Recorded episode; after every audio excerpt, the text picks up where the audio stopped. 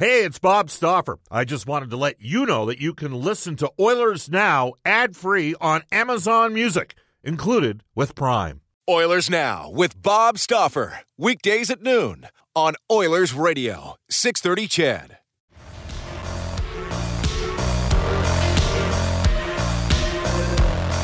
Going to help me out here, Brendan? Who is that? I have absolutely no idea. This is the Nine Inch Nails, instrumental. Oh, okay. Trent Reznor. I was listening to Tool on the way down on the drive to Calgary on, what day was that? Wednesday night. Bob Stauffer with you. And I'm Albertan. Of course I drove back after last night's game. That's what we do, man. Come on. This is Oilers Now, and it is 1:35 in Edmonton. Royal Pizza, pizza, pasta, and so much more. Edmonton owned and operated for over 50 years. For a menu and a list of their 15 Edmonton and area locations, now with 4 in Calgary, 1 in Red Deer. Go online at royalpizza.ca or download the Royal Pizza app from the App Store. The Stauffer recommendation at Royal Pizza is the Mediterranean chicken. That's right, the Mediterranean chicken. Brendan Escott was a fan of the Texan. We are going to head off to the River Creek Resort Casino Hotline.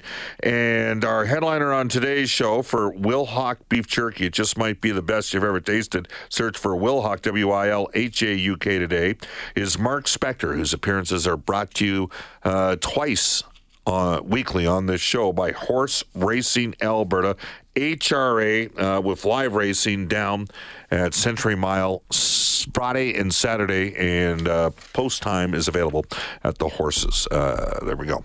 Here we go. And we bring aboard Sportsnet's back. Hello, Mark Spector. How you doing? Oh, pretty good, Bobby. Just pulled into town here and enjoying a day off, a day away from the hockey rink. It's going to feel kind of weird, I think. Well, I mean, I could work every day. You know that. I love it. But, yeah, and you do know that. Hey, Mark, did it live up to everything that we were hoping it would be, the Battle of Alberta? Yeah, you know what? That's the best part for me. Like, you know, we saw a bunch of things in these last 5 games in the Battle of Alberta that we haven't seen in other playoff series anywhere, right? They set an NHL record with 4 goals in 71 seconds. We saw a 132-foot goal.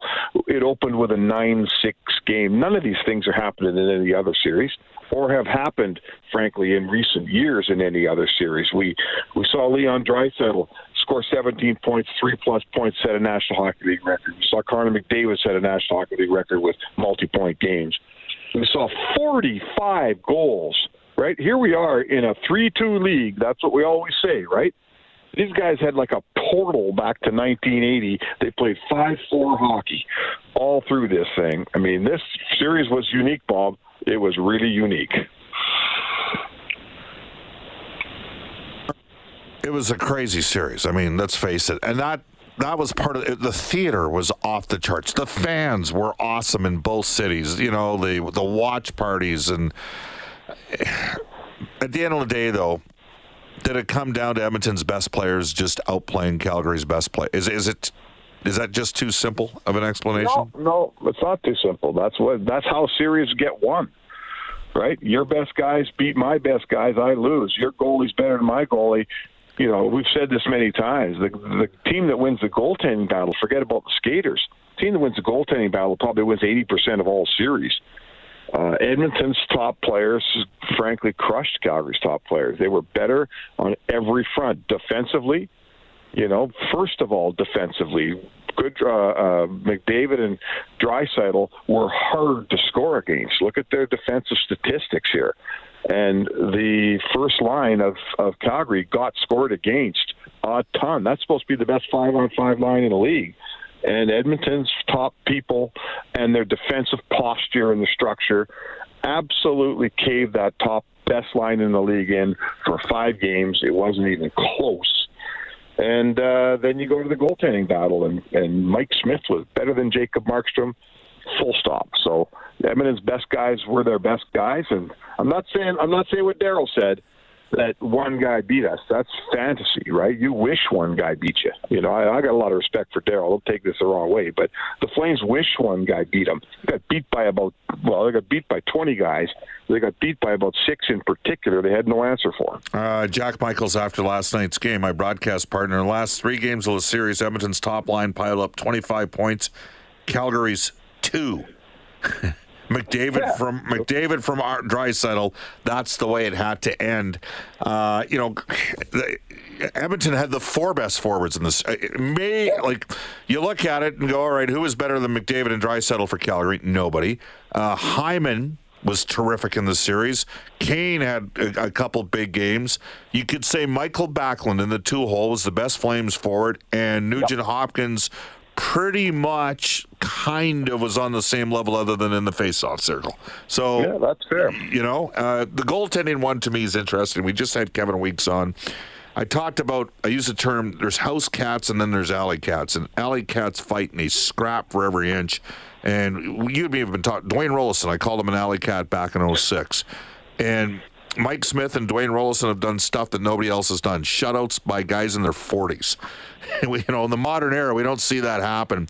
How much, just like Mark, we focus so much on McDavid and Draisaitl, but put yourself in Mike Smith's shoes. They didn't call me as they did, even though we had a decent year in 1920, Smith had a decent year, bounced out in the pandemic in the bubble, roll into October. I remember the day the Oilers, so they lost out on Markstrom on the Friday. They found out on the Friday, and then the negotiations process started with Smith on the Saturday. They got Tyson Barrie Saturday morning, and everybody was pumped up. This was like October, 27th or 28th, whatever it was. Everybody was stoked. And then guys lost their you-know-what that the Oilers signed Mike Smith at that time to a 1-year deal for the upcoming 2021 season. And then Ken Holland signs him to a 2-year deal, and then Ken Holland kind of doubles down on Mike Smith. Spack and says, I got to see what my team looks like with both goaltenders healthy. I mean, there's so much, and it's not like Smith was brilliant in the series. He had some crazy moments too. But Mark, at the end of the day, he was infinitely better than the other guy in between the pipes. Well, and this will extend, because before he got that 2-year deal, did Ken Holland not take a pretty stern run at Darcy Kemper? I believe he did. Yes, he did.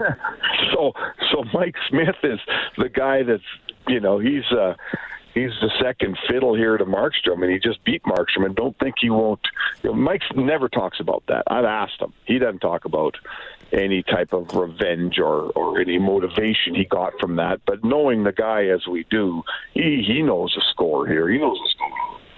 So, I think the biggest thing for me in this series, because it was such a goofy series, a bit of a sloppy series at times defensively, 4 goals in 71 seconds, things like that. Smith, he had the old Grant Fuhr 15-second memory, right? By the time they dropped the puck at center ice, whether it was a good goal or a bad goal that beat him, he forgot about it. And last night, those 2 goals in that 71-second span, Goodrow under the pad and Yarncroc inside the post, didn't love him. But that didn't wreck his night, and that was it for him. They didn't get another puck past him other than the Coleman one that was disallowed. So that's the biggest thing. Like, we've seen, when goalies are going good and they're stopping everything, it's easy to keep your focus.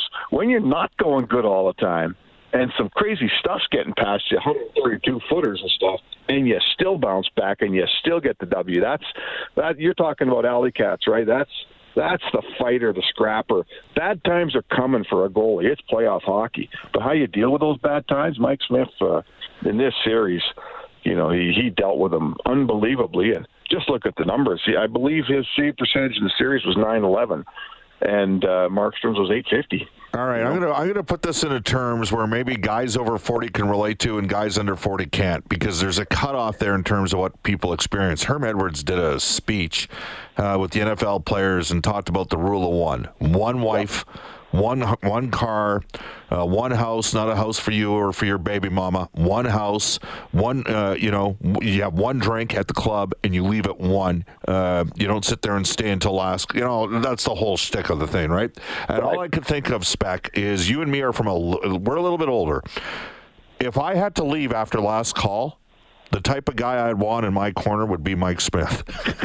I like my chances, you know. Like he's a scrapper. Pat LaForge always used to do this shtick when he would do these events. He'd go, "Where's that 6'4" boy from Camrose when I need him?" You know what I'm saying? And Mike Smith's kind of that guy, so he is a scrapper.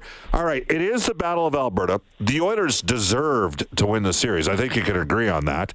They won 4 straight games. The analytics guys will tell you the expected goal for Edmonton, Mark, in the final 3 games of the series, favored Edmonton. We saw. Well, that makes me feel better, Bob. I know. I know. You're. Those expected goals, they go a long way in April and May. Let me tell you what. Well, these days it's May and June. Now you made me lose my train of thought completely here. All right, they deserve to win. Yeah, they deserved to win the series. But all right, in 2017, Edmonton lost a 7-game series to Anaheim, where they had a brutal no call on a game tying goal in Game 5. Tough sequence, and hey, it was a factor. I mean, Edmonton lost 3 1-goal goal games in that series, 2 in overtime. Calls matter. If you're in Calgary today, you're not. I got to tell you, Speck, as an Oilers broadcaster, I could not believe that goal did not count for Coleman. I was in absolute shock. To me, the spirit of the rule. The spirit of hockey, that goal should count. I have empathy for some of us. The Oilers were still a better team in the series, but that was a tough call, Mark. Yeah, it was. Before I forget, I want to say Eric Francis in Calgary on Sportsnet.ca is looking into this thing today, and he reported, I heard him saying this morning, and it'll be a very interesting piece. Oilers fans are going to want to read it. There's 4 guys in the room last night, and they were Bill McCreary, right? Maybe the best referee any of us have ever seen. They were Colin Campbell, right? They were, I forget who the other 2 guys were in there. Mike, oh, come on, Bobby. Been running. Mike Murphy. Mike Murphy, thank you. Mike Murphy, who Chris King. And was Chris King the other guy? Well, the so-called Peterborough Mafia. Okay, but here's what I want to say. Yes. Those guys have been in on the ground floor of the war room since it started. Right. Those guys have They know what they're doing. So I guess my point is this. Listen, these things are coin flips. That could have just as easily been a goal, no question. We all know that. But I tend to say to you that if the rule is the rule, those guys know the rules. They're not cheering for a team, and there's no more four other people that are more well versed and experienced in making that call. And if in their minds, if Bill McCreary thinks that's not a goal, Bob, get out of the way. It's not a goal. Okay? Yeah. It's Bill McCreary, for crying out loud. Tough call. If Colin Campbell doesn't think it's a goal, and Mike Murphy, it's not a goal. Tough call. So, it's a tough call. The last thing I'll say is this, and we've been on the other end of this for years, Bob. When you're the better team, when you're winning a series, when you're doing it the right way, when your guys are playing the proper defensive game, when you're playing a winning game brand of playoff hockey, and the big break shows up, right, late in the series, the big break arrives. We watched Dallas get that break, Bob, right? We watched Colorado get those breaks. We watched Detroit get those breaks. Edmonton was going to get that break last night because they were the better team, and the better team earns the break, and the better team gets the break, and that's what happened. All right, Mark, final question for you. You celebrate in the afterglow of the victory. That's awesome. Personally, I think Colorado and Edmonton would be incredibly entertaining. St. Louis has got a great chin. They know how to win. They're a veteran team. Yep. Who does Edmonton have a better chance to beat? Oh, gee. I'm going to say they have a better chance to beat St. Louis. Okay. I'm going to say that I don't like St. Louis's goaltending quite as much. I'm going to say that they're not as dynamic a team. We just watched a defensive team that played a lot of 3-2, 2-1 hockey all year. They couldn't handle the Edmonton Oilers. And I put St. Louis in a bit of the same bracket as I put Calgary. The team I'd rather watch them play is Colorado. I want to see what everyone wants. I'm the same as everyone out there. I want to see McCarr and McKinnon and McDavid and Draisaitl. It'd be awesome. Go, man. That'd be awesome. Like, that's what everyone wants. I get it. But I'll bet you, you know, I'd be more likely to pick the Oilers to win a series against St. Louis than I would against Colorado. How about that? Any idea if we open up Tuesday or Wednesday yet? Well, what I'm hearing, and nobody start buying plane tickets, please, but what I'm hearing is if Colorado wins tonight, it's a Tuesday opener, and if St. Louis wins tonight, it's a Thursday opener. It's obviously opening for the Oilers on the road. A Thursday opener in St. Louis and a Tuesday? Oh, because there would be another game. Yeah, no, wherever it opens, if that series goes 7, they're going to open it on Thursday. I am told, and this can change, okay, this can change. I am told they want to run the Western Series Tuesday, Thursday, Saturday, and they want to run the Eastern Series Wednesday, Friday, Sunday. That's what I am told. All right, Spec, great stuff. Thanks for your time. All right, Bobby. For the horses and horse racing in Alberta, that's Mark Spector. We'll wrap up Oilers Now when we return. I do want to mention, have we got Edmonton Elks action tonight in the Canadian Football League now that they've got this, they got the deal signed and everything between the CFLPA and the players? Oh, yeah. It was all signed last night. They jumped on the bird there in Winnipeg, and we'll have coverage after the 5 o'clock news tonight.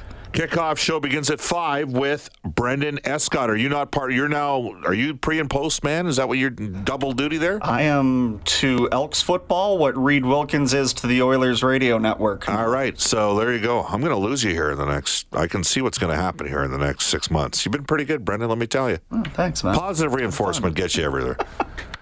All right. Yeah, we got Edmonton Elks preseason action against the Blue Bombers tonight, live from Winnipeg. Countdown to the kickoff show begins at 5 p.m. Game time, 6:30, of course, with Morley Scott and Dave Campbell. As we go to list day and orders history for New West Travel, this October, travel on a private WestJet charter flight to Cabot Links in Nova Scotia for 5 days of golf at the number 10 golf course in the world. Details at newwesttravel.com. The Edmonton Oilers needed to close this series off back in 2006 because the team was sick as you know what. Here's Brendan telling you the rest. Ethan Morrow, Rafi Torres rallying to score. The Oilers beat the Ducks 2-1 and win the Western Conference Final 4-1 at Arrowhead Pond. Dwayne Roloson backstopping them to the win that set up that Stanley Cup Finals date with Carolina. And the Oilers, multiple players, like 7 to 10 players on the team, were sick for games 4 and 5 of that series, and they ended up closing out Joffrey Lupul, who had a huge playoff that year for Anaheim. He scored 9 goals, and the Anaheim Ducks.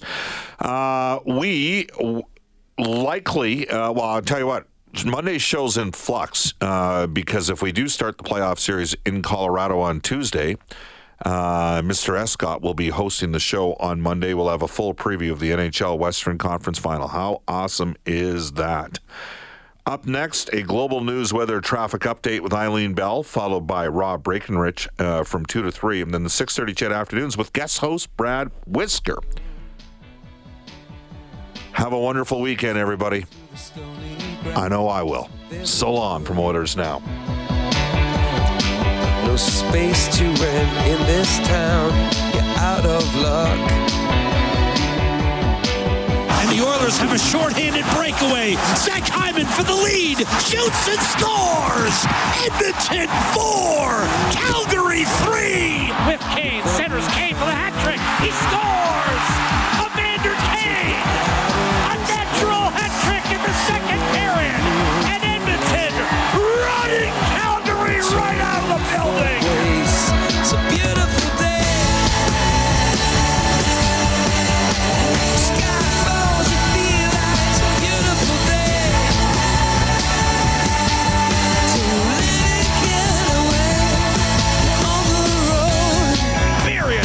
Rebound, score! The Oilers regain the lead! Ryan, Nugent, Hopkins, 4-3, right under the bar, on the rebound! McDavid, his shot scores! Connor McDavid has won the Battle of Alberta for Edmonton! 5-4 in overtime!